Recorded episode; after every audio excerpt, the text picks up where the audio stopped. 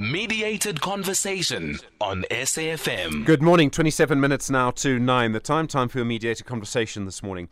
Over the last few weeks, in so many of our conversations that you've heard about illegal mining, one of the key issues to emerge is how to close, how to seal the holes created by mining, and how to seal them permanently. Just recently in Riverlea and Joburg, Zamazamas, we were told, were removed from the area. Many people were arrested. There's some indications that perhaps some of those holes may be reopened again. In other places, despite a mining company leaving a mine simply because it's too dangerous for anyone to go underground, illegal mining will still go on. Zamazamas will go there.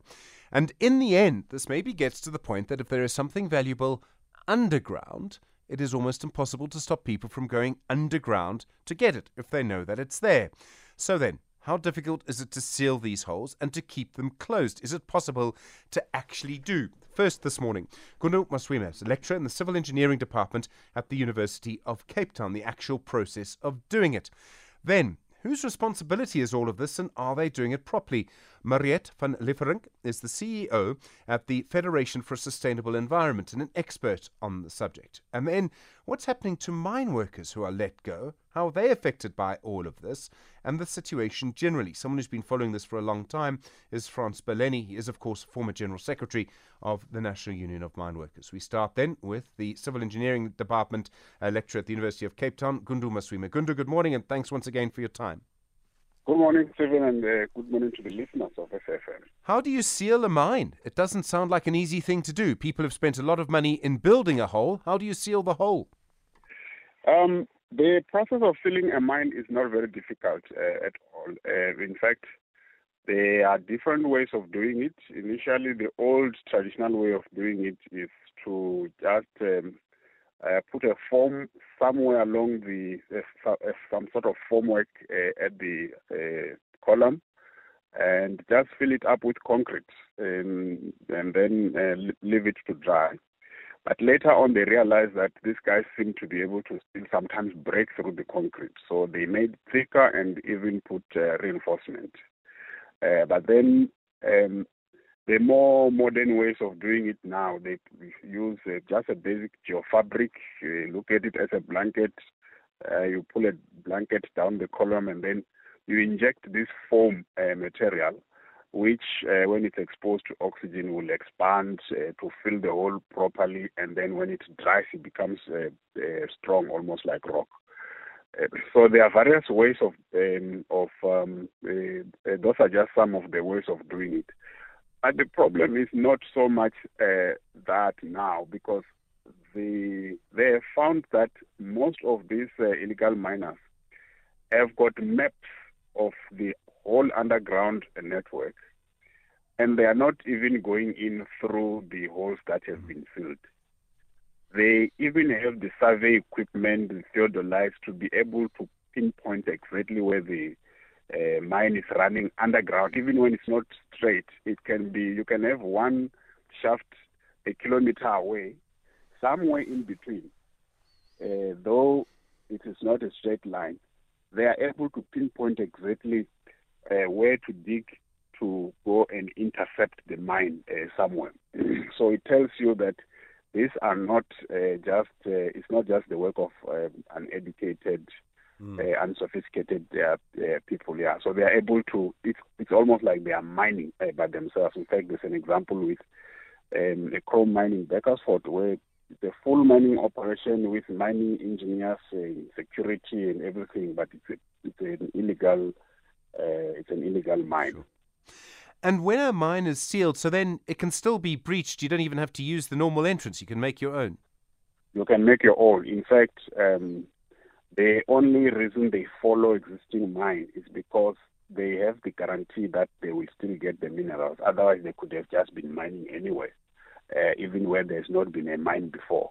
so I think that is the extent uh, uh, to which uh, uh, the the problem is difficult. And I think with the what they call the uh, the the vets the Witwatersrand uh, basin minerals, they are very much close to the surface. So some uh, they can even uh, there's outcrops here and there, but the average depth is between uh, 20 and 50 meters. So that is not very deep um, in terms of um, uh, deep mining standards, so they are able to access these mines quite easily. Sure. that's why it's rife in in in the Gauteng region, which is where the Wits mm. Basin is is. I mean, there are famous stories of people sort of tripping over gold almost, not quite like that, but that's what sort of started off mining in that area. So then, um, if it's not that deep that you have to go, and if you know the stuff is there, you could use whatever you wanted to seal the holes. Um, and I know someone's going to suggest, can't you just rig all of the shafts for explosives and collapse them? Yeah, that is that's not that. Well, of course, that would be an extreme uh, one, or just pump water. Of course, maybe mm. they will be afraid of acid mine uh, draining. But the the the mine shafts go into built up areas as well. Uh, and uh, some areas is also also uh, dolomite. So once you start uh, doing those type of ground disturbances, the damage might just be worse uh, than you would you would imagine. So the the only way now is uh, through policing. If you they can identify where these guys have gone in, uh, they wait because the maximum they can spend underground is about uh, three uh, three weeks. Mm. yeah, the only challenge now is that they seem to be coming with much more sophisticated um, uh, weapons than than our our our police. And if you look at when the phenomenon started, it actually became an issue 2014 2015. Um, and there's a whole lot of uh, investigative work being done to understand what actually happened during that time. but one of the explanations, which is now in the public domain, is that it was linked to the political instability in Lesotho. So the mines, uh, the mining activities were meant to fund, mm. um, yeah, some of the uh, the warring factions uh, the, that were vying for uh, to take over the government. So that's where some of the capital came from to start. To, that's that's one of the reasons it got so big. Yes, indeed, because it's it's a it's a it's a high capi- it's a capital intensive operation uh, to to dig a mine. It's not um, it's not that easy. But what we are finding out is that the, it's people who have been mining before who are leading mm. uh, the operations, and even professionals. In fact, some of these drawings have been kept in the universities, like uh, and so on. Um, the, the the maps. So it's not understood if they are being uh, found from there or from the uh, mm. department or because this so there, there is repository of information and maps and so on. These these these, these people seem to have them. Sure. Uh, so they are not doing digging randomly. They dig precisely. It means they mm. also use survey equipment to dig precisely. They know where they are going when they are digging. It would seem, Gundo, and I mean, I agree that a formal mining company, when it shuts up a mine, must shut it up according to the law. But even if they do that, you can't stop people still digging there unless you have 24 hour security, which is very difficult to do. Yes, especially because the access is not through where the sealing is happening. But uh, the department has commissioned a study to re-evaluate the way they are sealing the mines if there could be a more um, creative way that would stop this from happening. Uh, it's just that uh, yeah, looking at it uh from my point of view, uh, if people are able to dig through um, any place, then um, the way you have sealed is not an issue unless you can you can use so much of uh, these uh, uh, polyurethane foams that they are uh, using and just uh, pump it all the way underground. But financially, it will not make sense. Gundo Maswime, thank you. Really appreciate the time. A lecturer in, civil, in the Civil Engineering Department at the University of Cape Town. 18 minutes to 9. Your mediated conversation continues this morning. Sealing off mines to try and stop illegal mining. Mariette van Liefferink is the CEO of the Federation for Sustainable for a Sustainable Environment. Also works uh, w- very closely with artisanal miners as well. Mariette, good morning and thank you for your time this morning. Uh, good morning. Thank you for the opportunity. So, we have various legal procedures that companies are supposed to follow when a mine is closed. Are they following those procedures? Even if they do follow those procedures, as Gundo Maswime was explaining, does it stop illegal mining? Is the illegal mining going to happen no matter what these companies do? Yes, uh, in fact, I, in preparation for our interview this morning, I visited um, some of the reports that I had in my possession, Uh, I have a report from 2011 from the Department of Mineral Resources and Energy where they listed 461 shafts within the Witwatersrand goldfield. And as uh, the previous uh, speaker mentioned, these shafts had been uh, backfilled either by um, waste rock or with cement caps. But uh, obviously, that this does not stop illegal mining. I may perhaps just mention that uh, my organization was part of the advisory committee of the South African Human Rights Commission on artisanal and small scale mining, and it was found that there is a direct link between the retrenchment of mine workers and informal mining and cessation of mining without proper closure and remediation, as well as liquidation and uh, mining companies being put in care and maintenance, and failure to monitor, monitor compliance with environmental management program reports contribute to unlawful mining. I also here just want to refer to a loophole within our legislation. The Mineral and Petroleum Resources Development Act places no special obligation on the court to determine whether a company applying for liquidation has applied for a closure certificate, ensured the transfer of environmental liabilities, or actually topped up any shortfall of funds. This, of course, then would result in a proliferation of illegal mining. We have seen this with the Blyvooruitzicht gold mine, a Grootsluis mine. We have seen it also in the case of uh, Mintails. And if I may uh, perhaps just remind the listeners to the regulations that require um, a mining company to close responsibly and also to remediate. A holder must apply for a closure certificate upon the lapsing or abandonment of his right or cessation of mining operations or relinquishing of any portion of land to which that right relates. Within 180 days from these situations occurring, the holder must complete and submit a prescribed closing plan, including an environmental risk report to the DMRE's regional manager. And it's only after the Chief Inspector and Department of Water and Sanitation confirmed in writing that provisions have been complied with, may there be a closure certificate issued. However, the DMRE and DWS are reticent to issue closure certificates because if they issue a closure certificate, then the liabilities and the responsibilities for rehabilitation, including um, latent and residual impacts, the address of that, and the pumping and treatment of extraneous or polluted water then reverts back to the state. The, the situation then results in mining companies just simply abandoning their mining right areas, their mine dumps, their shafts, as well as uh, applying for liquidation. And that has resulted in uh, a proliferation of illegal mining. But if I may also perhaps, if time allows, mention that the Department of Mineral Resources and Energy, we were part of the consultation process, has proposed an artisanal and small scale mining policy. And uh, I may perhaps just mention some of the proposals in this policy. So, so the thing is, um, I suppose what it boils down to, that maybe two things, is that one is we can have as much formal policy as we like.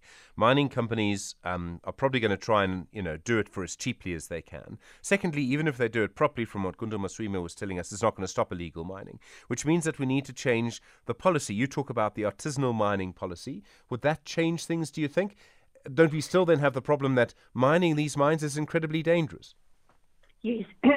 First, with regards to artisanal and small-scale mining policy, uh, it proposed that it must be reserved uh, for South Africa, and each uh, the preference is to issue permits to cooperatives and not individuals, and it must only be limited to surface and open cast. And here I just want to interpose. During the more than 120 uh, years of gold mining within Witwatersrand, uh, it created the largest gold and uranium mining basin in the world. The ground, in the, especially in the central and western basin, where most of the underground mining had ceased.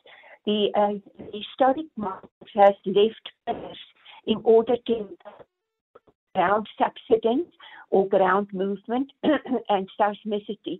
Um, many of these pillars are now being mined by illegal miners. There is an, also another uh, issue that I wish to mention because we've seen that many informal settlements and settlements like are now being targeted by illegal miners.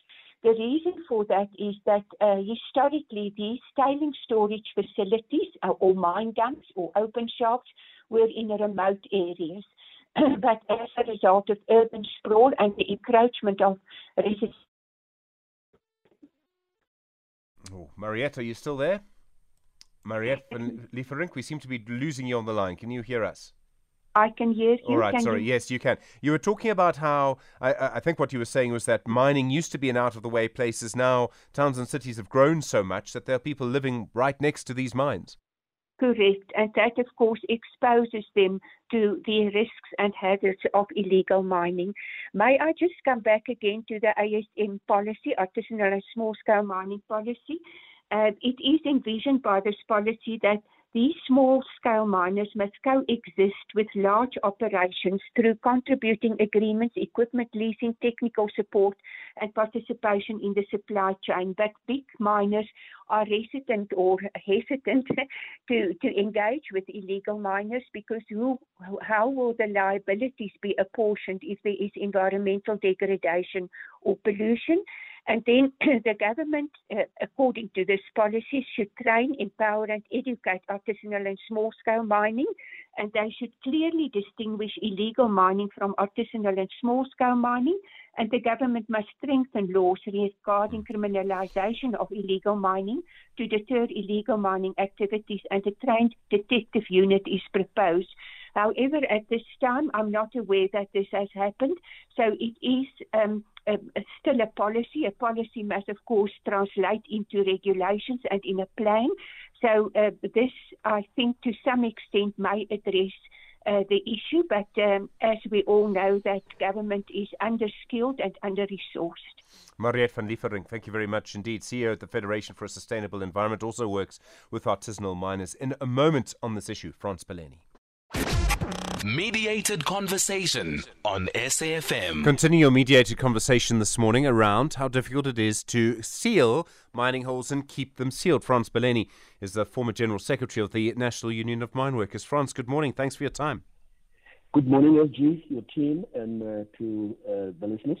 There's something that's already been picked up on, but I would like to expand on it further, which is former mine workers being involved now in illegal mining. So the question really becomes people have been working underground in a mine for a long time. The mining company, for whatever reason, stops mining, it leaves them. What happens to the workers? And presumably they're left with no other choice but to keep mining.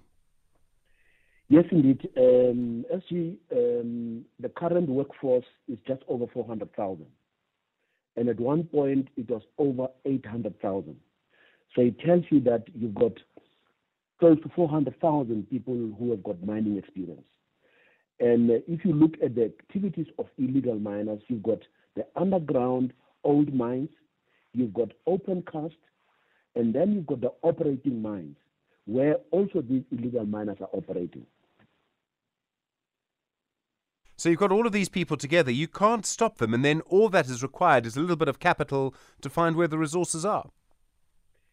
And as the LS speaker panelist Gundo indicated, you are dealing with a syndicate with all the uh, skills you require from geologists, uh, suppliers, be it explosive equipment, food, you name it. Um, as, as, indicated to maps, they know exactly because when you go mining, uh, SG, you must look at the ore body. So you need the grades. Uh, are you going to make money? Now they are targeting areas with quite a higher grade. They're talking about about five grams in some instances.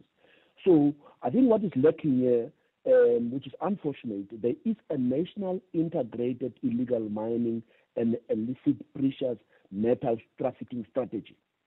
If that can be impl- uh, implemented, it would actually uh, do harm to the illegal uh, activities, or it will really arrest um, this this challenge which is get, getting out of hand.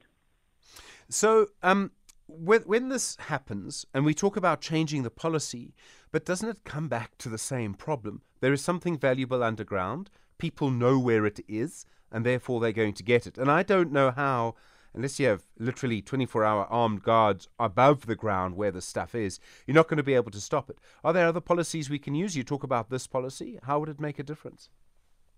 Um, Maria made reference to a small scale uh, mining policy. If you take, for example, SG diamonds, it's easy to pick up diamonds than to dig gold. So you, you, you manage that, you provide licenses so that people can operate in a safe and environmentally uh, friendly. Uh, instead of just shutting them out and you don't have a mechanism to provide small scale mining. Then you deal with illegal operations. Illegal operations which is based on the needs of the syndicate. And, and, and in most instances, we target the diggers. There's a need from an intelligence point of view to target the key players of the syndicate because some of these uh, products, be it gold and others, end up being sold abroad. So clearly, we're talking about a massive syndicate, not just a small player who's taking the, the ground. Um, it's intriguing how the money flows because it is flowing in so many different directions. And we still don't know, well, I don't know exactly how people are getting hold of this, how people are actually funding this. Is it really possible to break up that money flow or not? It is possible. Um, we have made an observation. We know exactly uh, the diggers are paid in cash. And the diggers take the, the bit gold, whatever product, and to the middle person. And the middle person goes to the upper level and then it goes and then it goes abroad. Most of the diggers, they are paid in cash. Uh, you can't trace banking and so on. And as it goes along, as you have seen with the good good uh, a cobweb of money, they can really manage how to um, from one account to another account and so on. But with thorough work, as I've indicated in terms of that strategy, we can track them and trace some of these players. You've been watching this problem for many years, Frans. I remember talking to you when you were still actively involved in the union movement and very worried there um, because of the impact it has on formal mining, too. Do you believe that we will actually be able to stop this? Because the scale of this thing from 2015 has become huge. I'm afraid that it's growing uh, at a faster pace. And my fear is that the bravenness of these illegal uh, operators displaying their weapons and so on. And I think they're testing the authority, they're testing the state. And I think it's not, now is the time where the state must really put its foot down to protect the uh, citizens, to protect our environment, and also to prevent scaring investors because nobody will end up investing because of fear that anybody can just go in your operating mine and mine illegally. Frans Baleni, thank you very much indeed. I really do appreciate the time. Former leader, uh, former General Secretary of the National Union of Mineworkers, bringing an end today to your mediated conversation this morning. So much in it around illegal mining and particularly trying to seal off these holes. Frans Baleni, thank you. Mariette van Lieferink is the CEO of the, of the Federation for a Sustainable Environment. Also, as I said, works with artisanal miners. And starting us off today, Agundo Maswime, a lecturer in the Department of Civil Engineering at the University of Cape Town. Well, an understanding, I think, of how the money works, how the funding works, how the capital works, and how the syndicates work when it comes to illegal mining. All right, it's going to be a very busy day today. I think we're likely to hear all sorts of things coming from the BRICS summit this morning, uh, which of course starts tomorrow. But the big day today will be the state visit of the Chinese president to South Africa, pre- pre- uh, President Xi Jinping. So that's a big moment, I think, in many, many different ways. From Import, from Stanza, Amandla, Mdu, myself, look after yourself. We'll be